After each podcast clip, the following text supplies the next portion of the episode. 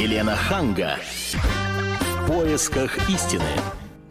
Добрый вечер. В поисках истины, да, действительно, я Елена Ханга. И сегодня мы поговорим на тему ответственность перед семьей и ответственность государства. Вот вроде так звучит, как формально, да, скучно, неинтересно. Но сейчас вы услышите такие истории, которые совершенно меня потрясли. Я даже не поверила, что такое может произойти сегодня. Вот если мне это рассказали, я бы сказала, ну, это очень плохой американский, там, голливудский фильм. Там какие-то братья Коины сидели и долго высасывали из пальца сценарий, и потом им надоело, а надо было сдавать уже сценарий. Они сказали, ну ладно, пусть идет как идет, и вот и больше не будем э, мучиться. Вот э, эту историю сейчас нам расскажет э, моя соведущая в этой передаче Ольга Медведева, э, корреспондент регионального отдела.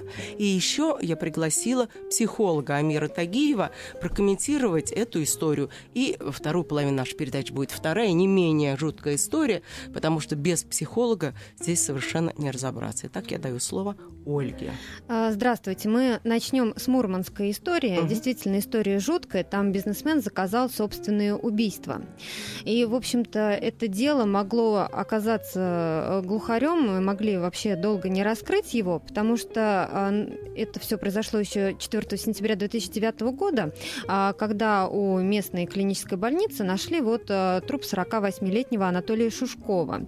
Стали расследовать расследовать и ни к чему не могли долго прийти. И а, через несколько месяцев в милицию позвонила женщина и сказала, что ее супруг убил человека. В общем, выехала след... а, оперативная группа, а, действительно стали расследовать, выяснили, что да, действительно ее муж убил Убитым оказался э, весьма То есть успешным. Она сдала своего она мужа. Она сдала своего мужа, да. Тоже а, семейные ценности. Ну, там а, семейка еще та, конечно. Вот. А, убитый оказался весьма успешный по местным меркам бизнесмену. Он а, торговал обувью вот, и привозил его, ее обувь э, с черкизского рынка. Ну, как известно, черкизский рынок закрыли. А, у мужчины осталось много непогашенных кредитов, бизнес рухнул в одночасье, он продал машину, заложил квартиру, но вылезти из долгов так и не получилось. И вот он совсем пал духом, встретился со своим знакомым, со своим знакомым, который раньше у него был разнорабочим. Вместе они работали, он попросил его ни много ни мало убить его. Боже, зачем? Да. А, как потом установило следствие, потерпевший незадолго до этого убийства застраховал свою жизнь в нескольких страховых фирмах на общую сумму 9 миллионов рублей. И то есть таким образом он как он считал, хотел помочь своей семье. Как то есть, после, то есть после убийства жене и дочери а, должны были перейти эти деньги. Ну и, в общем-то, одно судебное дело, оно э, закончилось. Э, человека, который убил этого бизнесмена, а, а осудили. вот товарищ согласился, и он сказал, ну... Да, он признал, он признал да. свою вину, сказал, что раскаивается, что действительно а такое было. Зарезал ножом. Боже. Да, то есть это ужасно на самом деле. А, Самое страшное, что это бизнесмен, он сам придумал вообще э, вот это убийство и Но, орудие знаете, тоже. Что? Да. Я как раз могу понять бизнесмена, который разорился и беспокоится о семье. Я вот не совсем могу понять, как приятель может зарезать э, со словами, ну, раз ты просишь, что же не помочь другу-то? Ну вот он посчитал, и вообще он как вот объяснил, что это своего рода эвтаназия. Ну, то есть вот он как бы ну, хорошо, погибающего, допустим. да. Ну, допустим. он так мотивировал. Угу. А, вот. Ну, так дело на этом не закончилось. Его осудили, 9 лет ему дали, но продолжается другое судебное дело, Потому что сейчас вдова э, бизнесмена судится со страховщиками. Она потому что до сих суд. пор деньги после смерти мужа ей не отдают. Потому что в страховых компаниях говорят, что это не страховой случай, что мужчина был в курсе, что его убьют, и знал о существующем риске для жизни, и по... а страховую компанию не предупредил. Да, то есть они со своей стороны Слушай, тоже вот сейчас... Все, все хороши. И жена, которая пришла получать деньги эти кровавые, и считает это правильно, да? И жена, которая своего мужа, мужа заложила, да. Да, я думаю... И страховой компании тоже. Ольга, я боюсь, без Амира мы вот сейчас не разберемся. Амир, вот как бы вы прокомментировали всех участников этого так хотел сказать добрый вечер, но после этой истории как-то не поворачивается язык. Э, здравствуйте всем. Тут а, кто-нибудь нормальный есть в этой истории? Это вот у меня такое ощущение, что это просто мега циничная история вот о современности как uh-huh. таковой, потому что вот где во главу всего поставлены деньги, и за и вот и, и, и каждый, кто прикасается к этой истории, так или иначе с этими деньгами связан. И вот у меня есть ощущение, что это все абсолютно ненормально. Uh-huh. Вот ненормально ни с какой позиции, вот ни с точки зрения психологии, ни с точки зрения там, ну, вот социума сам потерпевший, я могу понять, он, наверное, чувствовал себя Uh, ну, ну, когда ты потерял все деньги, ты обанкрочен, ты понимаешь, что не можешь нести ответственность за свою семью, ты не можешь их содержать. То есть у него была депрессия, возможно. возможно. Он не знал вообще, куда пойти, что делать. Может быть, есть были какие-то психологические у нас, есть какая-то помощь психологическая? А, ну, вообще, Государство вообще? Вообще, конечно, помощь э, существует, и не только государственная. Э, в таких состояниях э, люди обеспеченные, вполне способны обращаться к психотерапевтам, uh-huh. да, там, к психиатрам. Bесплатно? Нет, почему? И платить, и, и точно так же пойти, кстати, в поликлинику, просто обратившись там со ну, словами, что вот у меня нету депрессия денег, и так если далее. нету денег, то еще тратить 100 долларов на Здесь для психотерапевта. Меня вот большая загадка в этом вопросе, э, вот в этой истории, то, что человек, который достаточно успешный бизнесмен, вдруг вот так вот сдается при какой-то неудаче, и, и, и при том... Это не какая-то неудача, он потерял абсолютно все. Вы извините, пожалуйста, мы продолжим, Амир, но у нас сейчас на линии Мурманск. Да, у нас э, Э, есть корреспондент Катерина Барсова. А, дело в том, что мы вообще в эфир хотели вывести а, жену ага. убитого. Вот, но она на отрез отказалась, но наши корреспонденты, они с ней связались, и вот сейчас нам Катерина расскажет э, об этом разговоре. Да, здравствуйте, здравствуйте Катерина. А, здравствуйте, Вы в эфире, расскажите нам, что вам рассказала жена, э, вдова, точнее. Да, к сожалению, уже вдова бизнесмена. Э, женщина в подавленном полностью состоянии, хотя это было так уже давно, год назад, но все-таки она еще не оправилась от вот такого шока. В страховых компаниях э, Ларисе Пата сказали сразу, что не будут ей не платить никакие деньги, потому что мужчина был в курсе, что его убьют, то есть знал о риске для своей жизни, но страховщиков об этом не предупредили. Извините, а она, вот вы говорите, она в шоке. Она в шоке от того, что он погиб, или от того, что страховые компании отказываются выплачивать ей что-то? Э, от того, что погиб, она в шоке. От того, что страховые компании отказываются выплачивать, она не в шоке, но считает это совершенно несправедливостью по отношению к ней и ее их 18-летней дочери, uh-huh. которая на момент убийства была несовершеннолетняя. Uh-huh. Сама Лариса Анатольевна считает версию Драгунова, убийцы ее мужа, мол, его коммерсант сам попросил uh-huh. об убийстве, полным бредом. Uh-huh. Для, для чего Драгунов это выдумал? Ну, чтобы срок дали меньше, когда его будут судить, как-никак, не просто жестокое убийство. А, а ее версия какая? Вот, а, а ее версия какая? То есть из-за чего он его, что... его мог убить? Такова, что когда еще Драгунов трудился у него разнорабочим, э, у них были не очень хорошие отношения, Драгунов просил ему платить больше денег, и что они расстались, в принципе, не очень хорошо. И, возможно, он сводил какие-то счеты, и к тому же было украдено при убийстве кольцо обручальное с пальца мужа ее. И, возможно, он просто хотел ограбить, нажить те же небольшие хотя деньги, 700 рублей. Но, может быть, это была цель грабеж и свести счеты за не очень хорошие отношения хм. к нему. Да. То есть истории более чем запутанные. Ну, вот. Не, ну так она, скажем, приобретает более распутанный какой-то, какой-то вид, да. Смысл. Да-да, продолжайте, извините.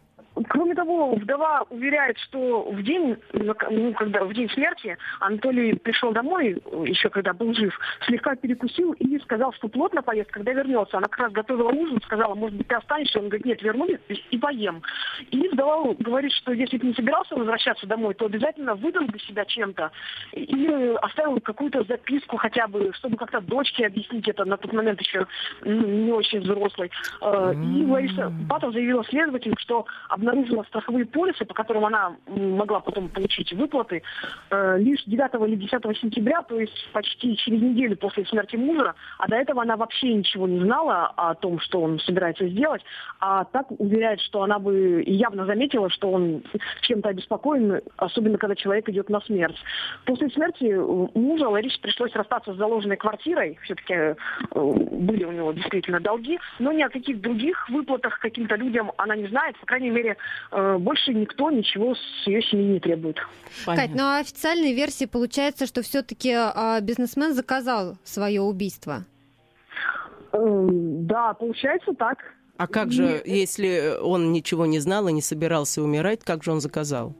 Не-не, не знала ничего об этом его жена. Понятно, но... О том, что он застраховал свою жизнь. Хорошо. Но правильно я понимаю, что она утверждает, что он не заказывал свое убийство? Да, да она, она считает эту версию полным бредом, что он мог пойти и сказать, убей меня, э, оставив дочь, жену свою. Понятно. А откуда, вот почему мы решили, что он сам заказал? А, потому, потому что, что это убийца. убийца. А, да. Да, а можно вопрос такой? Я так понимаю, что это же сентябрь 2009 года, да, Да. история? А 4 сентября 2009 года он был убит, но раскрылось убийство только А вот скажите, а год. почему жена сразу-то вот э, еще в девятом году, там сразу после того, вот как выяснил, что муж ее скончался, почему она не пошла сразу получать вот эти вот э, там всякие выплаты? Почему? Она уже судилась с компанией, первый суд прошел, ей ничего не присудили, потому что страховщики э, тоже ждали всех этих разбирательств. Дело по убийству тянулось, тянулось. Потом был момент, когда оно приостанавливалось. И потом его вот возобновили, и вот только сейчас э, закончили. Скажите, а вот э, жена, которая сдала свой- э, своего мужа, она как может... она поживает? Да, ну, как, и что она рассказывает?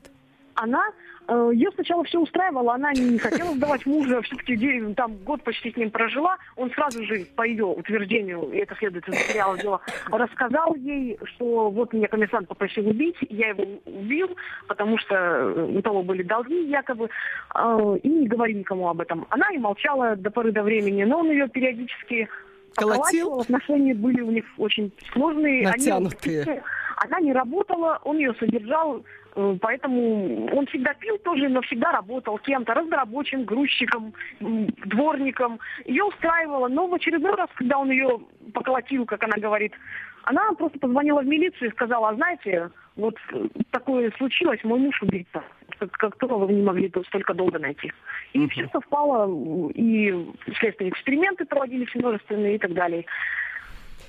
Да. Фантастика. Спасибо вам большое. Амир, а вот скажите, а вот, вот эта вот женщина, которая долго молчала, молчала, а потом, когда ее поколотил муж, пошла и рассказала, это вообще... Ну, это, это, это вот, по-моему, такой настоящий поступок женщины, доведенной до отчаяния уже просто. Вот, э, мне кажется, что вот здесь сама история говорит сама за себя, да, что Мгм. действительно пил, бил и Мгм. То есть ну, отомстила. просто отомстила, да. Понятно. Напоминаю, что наш телефон 97 200 97,2, код Москвы 495, и на связи Михаил. Он уже... Нет? А, Мы потеряли Михаила. Хорошо. Ну, а вот как вы думаете, э, если бы была психологическая помощь государства, вот этот человек, он бы... Мне кажется, что вообще вот, э, если мы говорим про, про то, что это все-таки девятый год, да, а, это сразу после кризиса, мне кажется, Мгм. что вот ответственность государства, она, она здесь тоже немаловажна, потому что мы говорим о том, что э, так сложились обстоятельства, да, и э, они вовсе складываются не по вине, скажем, предпринимателей, там, участников малого бизнеса, да, так складывается обстоятельство, что в стране кризис, Мгм. да, вот какой-то глобальный, люди э, действительно теряют деньги, теряют Мгм. работу, теряют какие-то свои перспективы, и, конечно же, вот в этот момент э, психологическое состояние населения, оно очень важно, и государство обязано, на мой взгляд, э, какую-то помощь оказывать, да, и Мгм. как-то отслеживать, что происходит э, вообще с людьми, вообще в, э, в стране в целом. Мгм. И вот если даже мы оттолкнемся от того, что он действительно заказал сам свое убийство, то мне кажется, что очевидно, что вот э, общее давление такое вот посткризисное, да, оно, оно имело свое место. Ну, может быть, он просто был психологически неуравновешенным человеком. Скорее всего, скорее всего, потому что действительно очень много разных проводилось исследований, которые подтверждали, что люди, предрасположенные к суициду, так или иначе к нему все равно а, приходят. И М. совершенно не важно, что окажется, что окажется для них а, спусковым крючком. А что значит предрасположенное? Это вот как с, с химией, что-то не совпадает. Вот расскажите. Ну, это, конечно же, э, неустойчивые, да, вот э, эм- эмоционально неустойчивые То есть люди. он даже может быть вполне удачным человеком, да? Конечно, конечно, он может очень хорошо работать, у него все будет получаться и так далее. Но, а, скажем, для человека, предрасположенного к суициду, чем выше взлет, тем вероятнее, а, тем вероятнее опасность того, что он а, в действительности рано или поздно покончит с собой. Потому что любое, любая неудача, она на фоне вот этого взлета, Мгм. она будет казаться для него а, просто какой-то трагической точкой. То есть, получается, он рано или поздно все равно бы к этому пришел. Но если это в действительности а, вот в такой вот самозаказанное а, было действие, то да, он бы пришел там либо так, либо выкинулся бы там с балкона, потому что не находил бы выхода и так Ну, далее. и тому может подобное. быть, а если бы не было повода, он все равно бы нашел другой какой-то повод. Вот дело все в том, что не было бы повода, но не было бы его только на каком-то этапе. Рано или поздно повод Ну, появился У всех бы. бывают какие-то Да. неприятности. Ему Скажите, а показалось можно- бы, что ему изменяет жена, там, или еще что-то, еще что-то, и так далее, и тому подобное. А можно как-то распознать этих людей? Вот они, может быть, в депрессии, мрачные ходят, или, может быть, они, наоборот, там, гипер э, какие-то... э, ну, вот как-то есть Ну, какие-то знаки, по которым надо сказать, о-о, Да, вообще вот э, для суицидальных людей э, характерны там очень простые высказывания, например, «я не хочу жить», «я так больше не могу». Э, Они действительно используют выражения, которые э, с- нашей точки зрения, там, обычных людей, не- ну, под собой как бы ничего особо не несут. А, Но в действительности это сигналы о том, что вот эти люди не справляются. Это не значит, что он вот каждый раз, когда он говорит там «я так больше не могу», это, он побежит как бы там себя выкидывать с балкона. Но это означает, что в этот момент он кричит всем окружающим, в основном близким, конечно, о том, что я не справляюсь. А, Мой организм, моя нервная система не выдерживает, я даю сбой. И он сигнализирует, он кричит, что он выкинется с балкона, что он покончит с собой, а, то есть что он они это наложит на себя руки. Да. Они это В говорят. большинстве случаев мы это просто воспринимаем как некую истеричность да. человека, да, и Ну, говорим, такое ой, выражение, «Ой, кто бы меня застрелил, как часто да, мы да, слышим. Да, да, да, Мгм. да. Но здесь э, жена говорила наоборот, что он собирался прийти домой, и, в общем-то, ничего такого Ну, знаете, она жена не и сейчас заметила. не такое скажет, если Ну, речь да, идет сейчас о о 9 нескольких миллионов, там, да, да, миллионах. здесь действительно в этом смысле запутанная история. Мы ее можем только так вот, на мой взгляд, э, частями разрывая, вот смотреть да, на э, отдельные какие-то куски. И вот если говорить про вот поступок этого человека, то вполне, да, вполне допустимо. Тем более, что это вот действительно очень суицидальный э, поступок, когда э, э, вот собственное убийство, оно становится отложенным, да, Мгм, когда я сам да. не могу, и когда это должен кто-то сделать. А вот по- поговорим об этом кто, кто-то. Вот, а что должно быть в голове у этого человека, который зарезал товарища или своего работодателя?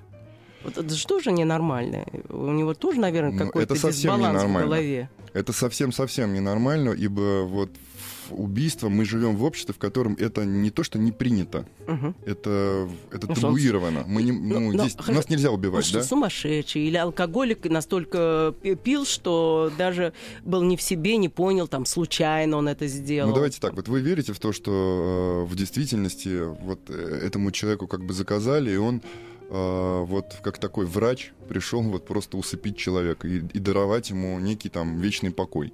Вот вы можете в это поверить?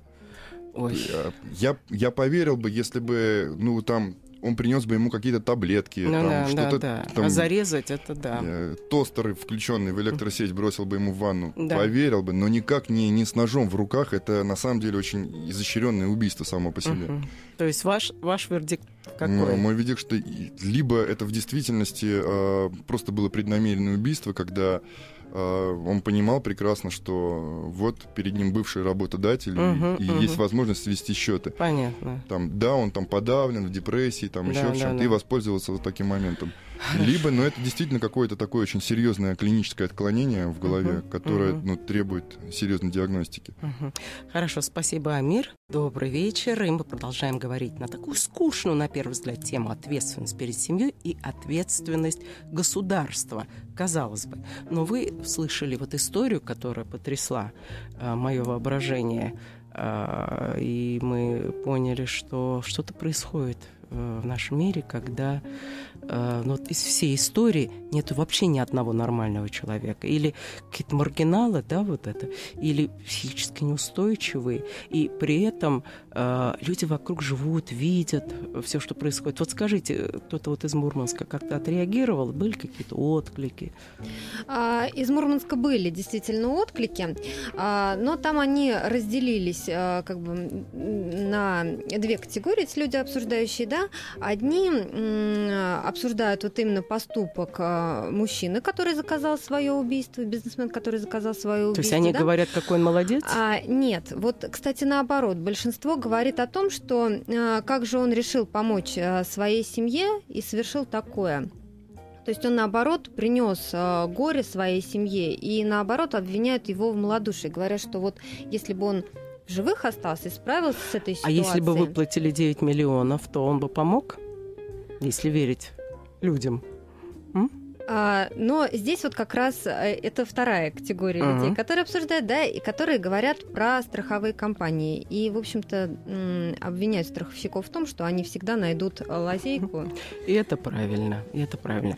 Ну хорошо, напоминаю, с нами э, корреспондент регионального отдела «Комсомольской правды» Ольга Медведева и психолог Амир Тагиев. Без него совершенно было бы невозможно сегодня вести эту передачу. Ольга, у вас есть еще одна не менее жуткая история. Да, есть еще одна одна история из Владивостока, но в отличие от первой, а, там а, главная героиня этой истории, она хотела жить и хотела воспитывать детей. А, в общем-то, история такая семья жила в Приморском, в Приморской деревушке. То есть маленькая такая деревушка. Вот, а, двое детей у них были. Ну и в деревне, естественно, устроиться на работу некуда. И тогда глава семьи решил поехать во Владивосток и устроиться на заработки там. Уехал и на год пропал. То есть через год, через год он возвращается в эту семью и говорит, что он встретил другую женщину, он собирается уйти из этой семьи. А, и Анжела, это вот наша главная героиня, она подает на развод. Uh-huh. То есть они разводятся. И, ну, получается, что она остается с двумя маленькими детьми на руках. Угу. Ей нужно как-то тоже зарабатывать э, и э, растить их, воспитывать, да. А, ну, и она решает тоже поехать во Владивосток, найти себе приличную работу. И свекровь, которая жила в этой деревне, говорит: ну, что ты с детьми будешь туда-сюда угу. кататься, я детей возьму к себе, да, а то есть я с ними, пока. да, посижу, пока ты там устраиваешься. Угу. Ну, да, поехал во Владивосток, устроилась действительно на работу. Через некоторое время встретила тоже мужчину, э, с которым у нее завязались отношения. В общем, uh-huh. она встала на ноги uh-huh. и решила забрать этих детей к себе. Uh-huh. Но свекровь угу. сказала, что нет, я буду воспитывать детей сама, я тебе их не отдам. Не отдам. Дело дошло до судебных разбирательств. Угу. То есть а, Анжеле пришлось обратиться в суд. Она сначала отвоевала одного ребенка, забрала, потом, а, значит, второго ей не отдавали, ей пришлось повторно подавать документы в суд. А, она через э, суд отвоевала второго ребенка, но когда приехала за ним, семья бывшего мужа просто-напросто съехала из того дома, угу. где они жили. А через три дня пропала сама Анжела. Угу. Ее долго искали. Ее гражданский муж на всех форумах, на всех сайтах, где только возможно, угу. значит, э, написал объявление, если кто видел, если кто знает. Милиция, естественно, тоже искала. А, и, в общем, тоже эти поиски долго-долго продолжались. Через несколько месяцев а, один мужчина а, не выдержал, пришел а, в милицию и сказал, я лучший друг бывшего мужа Анжелы, и мы вместе с ним убили ее. О, боже. То есть он э, пришел и сдался. В общем, э, дело было так. Они вдвоем подкраулили, когда она выходила из дома, посадили ее в машину, привезли э, в дом, где жили родители вот этого бывшего мужа. В общем, в подвале там они ее убили, а и, в общем-то, там же и оставили. А зачем? А, сделали они это вот по какой причине. То есть как это объяснили на суде, да, а, значит, а, бывший муж сказал, что бабушка очень переживала, что у нее заберут внуков, что она очень хотела воспитывать их сама, и, в общем, а, она каждый день капала на мозги сыну. Да, на мозги убей сына. Анжелу, убей Анжелу. А и, в общем-то, самое смешное, что э, дедушка вообще помог. То есть э, он тоже при Там этом еще участвовал. Дедушка да, был. дедушка был, он тоже при этом участвовал. Тоже зарезали. А, нет, ее в подвале задушили. А вот я вообще не понимаю, И как вот нормальный человек, там, не уголовник какой-то, не человек, который там прошел через войну, который привык там убивать, например, да, для, для этих людей, в общем-то, может, стертая грань, да, чуть-чуть между жизнью и смертью, они привыкли видеть смерть. А вот нормальный человек живет, бабушка, которая укрывает ребенка, там, целует по утрам, и все, взяли, задушили. Мама, папа, я дружная семья. Как так может быть? Вот это у меня вопрос, конечно же, к Амиру, нашему Я прям психологу. дар речи теряю с каждой историей все больше и больше. Да, во-первых, это первый вопрос, а второй вопрос вот этот друг. Мне нравятся эти друзья, Которые которые приходят и и сдают, сдаются. приходят и сдают, и дают. Он трезвый вообще был, когда он пришел. Но его муки Да вроде бы совести да. вот замучили. Неужели? Это как раз то самое, когда вот состояние аффекта, оно проходит Нет, и... по- позвольте, состояние аффекта может у мужа быть, который пришел и застал жену э, с любовником. Это Не, я ну, понимаю. э, А состояние аффекта друга... Не, ну и все люди делятся? На все, все люди делятся на ведомых и ведущих, да? Так. И для ведомых вот это состояние аффекта, оно такое, скажем, очень распространенное. Ну, то есть, когда рядом оказывается человек, по сути, своей ведущий и э, эмоционально говорящий, и он вполне может вот э, в такое состояние, когда э, человек будет говорить, да, да, ее действительно надо убить, ее к черту, там вообще надо ее там порвать на части. И вот в этом состоянии как бы все и совершается, да, условно говоря. И потом, когда это состояние сходит, Мгм. а говорит, тут, «Боже». боже мой, что я наделал, и как я с этим буду жить, и как я в церковь-то пойду, и как же я там...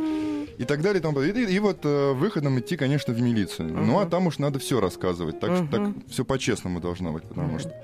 Вот, поэтому в этом смысле это как раз э, поведение друга, там, оно, в общем, понятно. Понятно. А вот бабушки с дедушкой, А, любящих вот я скажу внуков. так. П- понятно, понятен мотив.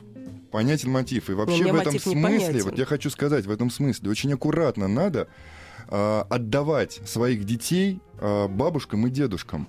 Ой, что вы говорите? Я говорю же- абсолютно серьезно. Я говорю о том, что когда вопрос, что вы утром уходите на работу, и у вас там бабушка, например, сидит а, с ребенком, это очень хорошо, это замечательно. Да. Но при условии, что вы вечером приходите, забираете ребенка, с ним читаете книжки какие-то на ночь, моете его и так далее и тому подобное. И забираете у бабушки ответственность за ребенка. Вот тогда это нормально. Почему? А когда это выглядит вот таким вот образом, что бабушки и дедушки оставили детей, Да, и оба красавца, что папа, что мама, уехали во Владивосток куда-то там работать, да, а эти люди год или там сколько они там прожили с этими детьми, да. а, и они же не просто привыкают, это же действительно там родные их люди. Мгм. Да, они их растят, они видят каждый день, как они взрослеют, как они что-то говорят, как они там идут в школу в конце Мгм. концов и так далее. И вдруг появляются а, вставшие на ноги Мгм. там родители Мгм. и говорят, нет, ну это мое, отдайте. Мгм. А на самом деле отдать уже очень трудно. Уже очень трудно. Понятно, но это не повод для убийства. Вот что происходит в Нет, голове? вообще ничего не повод для убийства. Тем более того, мама, она каждые выходные приезжала. То есть она А, навещала. Да, она из Владивостока. А, вот каждые какая выходные а приезжала, даже она с ними не приезжала, Даже если бы мы не приезжала. знаем сколько историй, когда действительно воспитывают бабушки с дедушками, потому что или ты там артистка, или ты спортсменка, или ты просто уехал на заработки за границу, потом вернулась. А, мне просто кажется, что, а, ну, я еще понимаю, там молодые по пьяни могут что-то такое сделать. Но этим людям-то уже, наверное, за 60, за 70, правда, бабушки? Ну да, Да, конечно. ну вот что у них-то Ну вот в я голове могу сказать, было? Что э, буквально на следующей неделе я консультировал вот одну семью, э, где точно так же мама с папой, они живут э, на юге России, значит, оставили бабушке э, двоих сыновей и уехали. Оба уехали. Оба в Москву, оба зарабатывают здесь деньги. И вот э, мама, встав на ноги, ну, встав на ноги, она вышла замуж и э, нашла здесь работу и так далее и тому подобное. Спустя 7 лет она вернулась, и э, там не то, что суды, не суды, она просто пришла и сказала, ну все, я их забираю, мальчики, Ну теперь да. вы будете жить со мной, так замечательно. А бабушка, которая одна, Это шок, для конечно, нее это вот да. целая жизнь. Она Да. вот вся жизнь в этих внуках, Да. и для нее это действительно прям... Я хочу напомнить телефон а, в нашу студию 9720-97,2, код Москвы 495. Звоните, пожалуйста. Вы слушаете радио «Комсомольская правда» 97,2. А, и я хочу попросить нашего корреспондента регионального отдела Ольгу а, Я рассказать, расскажу как продолжение. реагирует... Не, я а, еще там немножко еще продолжение, да. продолжение То есть, да, то есть на этом дело Ольга, не вы меня закончилось. пугаете, Ольга. Ольга просто нас бережет, Лен, и так частями. Я что- дозированно, да. Так. Вот, сейчас а, дело опять рассматривается в суде. Дело в том, что две семьи а, подали документы на то, чтобы взять опекунство над детьми. А какие две семьи? А, значит, это Бабушка, мать, мать. Анжелы. А, там У нее же мама бабушка, есть, да. конечно. Вот. И, естественно, семья бывшего мужа. Да, зря что ли они это все затеяли. А, то есть вот две семьи теперь а, борются за этих детей. И а, наши корреспонденты, когда готовили материал, они связались с юристом и спросили его вообще, вот а, юридически, как бы вот это будет ам, правильно, если отдадут а, в семью, Мужа. которая, да, в семью мужа, в общем-то, который Слушай, прямо убила. О. Джей Симпсон такая история. Помните, была в Америке похожая? И Чуть-чуть. вот, и вот здесь как раз юрист а, говорил, что а, будут учитываться различные факторы, да, что и материальная обеспеченность, и жилищные условия, и э, ряд других. А и то, что жить поэтому- с убийцами, это Вот. А вот это вот как раз не учитывается. То есть почему будут... же не учитываться? Ну, раз я так понимаю, что если их суд не осудил и не назвал их убийцами... Почему их не посадили? Ну вот бабушку ее же не назвали убийцей. А как ее назвали? Нет, она? Ну, она же не- не участвовала она даже, она даже не соучастница, да. То есть получается, Она что могла как и не бы знать ничего. фактически да. А, Но, хорошо. А кто сел Конечно, за это сомнительно, дело? что она не знала об этом, да? Ольга, Ну, кто сел? Сейчас в СИЗО находится три человека. То есть сам бывший муж, его вот этот друг, который пришел, И э, дедушка, сдался, и дедушка, да, который помогал. э, Ага, сейчас борется бабушка одна и бабушка другая. Да, но там есть еще сестра бывшего мужа, которая, в общем-то, тоже, Тоже на стороне бабушки. Но получается, что это все равно одна семья, как бы. Мгм, мгм, мгм. Вот. И по сути, Нет, но равно не мешает отдать детей и в эту семью. Получается, что ребенка могут оставить в семье убийц. Да, М? Да? получается, что вот да. как интересно, вот психологически, как это может отразиться на детях? Они Это ведь ужасно. знают правду, правда? Это ужасно. Ну, во-первых, э, как, куда бы их ни увезли сейчас и куда бы их ни спрятали, рано или поздно эта правда для них всплывет на поверхность. И они, Они будут будут знать, что их отец убийца. Да, и дедушка, они будут говорить, бабушка, а где дедушка? А Он говорит, а он сидит в тюрьме, потому Потому что, что он они убил маму твою замочили, маму. да, там, да. Но э, потому что они убили. А кого убили? Маму убили. Ну, Да маму, нормально. боже. Да маму, да. Не, ну на самом деле, вот если серьезно, то для ребенка это просто колоссальный, колоссальный стресс и колоссальная травма. И, конечно же, жить они должны Что в семье. происходит? Объясните, Амир.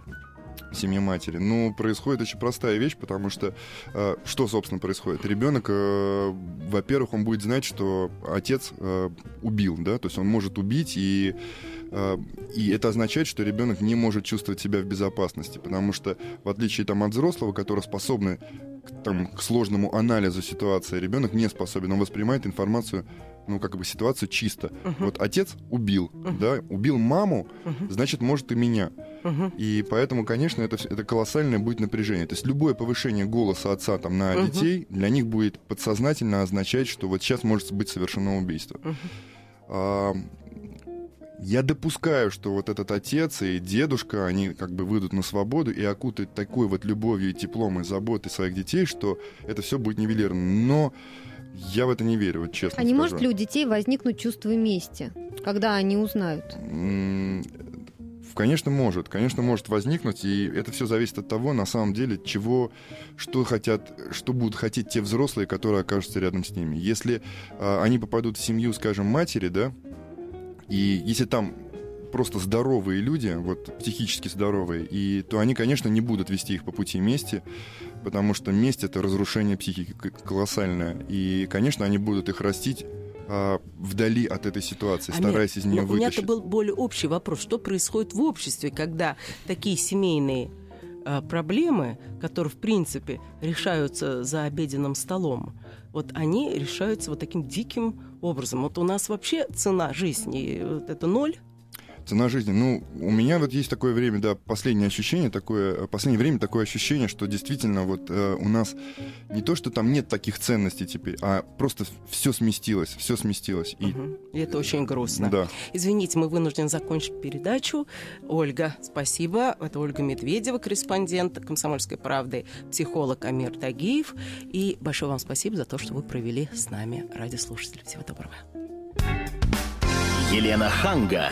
В поисках истины.